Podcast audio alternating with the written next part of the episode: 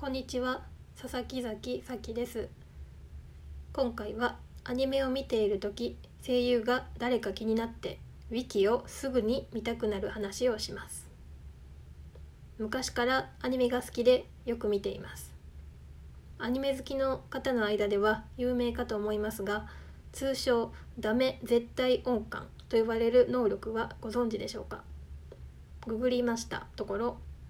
アニメや CM 洋画の吹き替えなどの声から瞬時に誰の声かを判断することができるという生きていく上で特に必要のない能力のことを言うとのことです。私はこの能力を習得したいと思っています。私はいつもアニメを見てキャラが喋り出すと「おこの声は誰々さんかな？いや誰々さんかも」とめちゃくちゃ気になってしまいます。エンディングのスタッフロールまで待ちきれず公式サイトかウィキをすぐ検索してしまいます。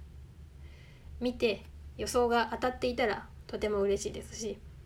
違っても「ああこの人か」と楽しいですし初めて知った人だったら「この声はまるさんっていう人ね。なるほど。主要キャラは初めてか」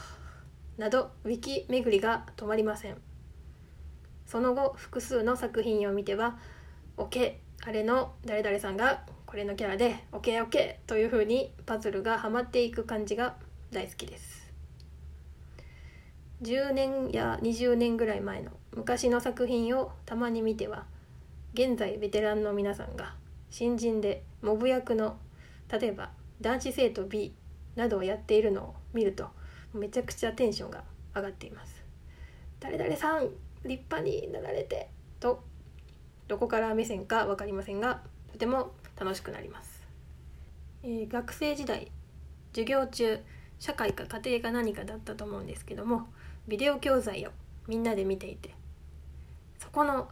出てくる声優さんがもう誰なのか気になりすぎてああこれ聞き覚えが覚えがある。え誰誰だっけなと考え続けやっと最後スタッフロールに一瞬現れた名前を覚え休み時間になってスマホスマホはなかったですね。携帯で検索して「ああちびまる子ちゃんのクラスメートの人の声か」とすっきりした思い出があります。ちなみに好きな作品はたくさんありますがベスト3を挙げるとすると1天元突破グレン・ラガン。2白箱。3位シュタインズゲートです。他にもいっぱいあるんですけどね。好きな声優さんは沢城みゆきさん結城葵さん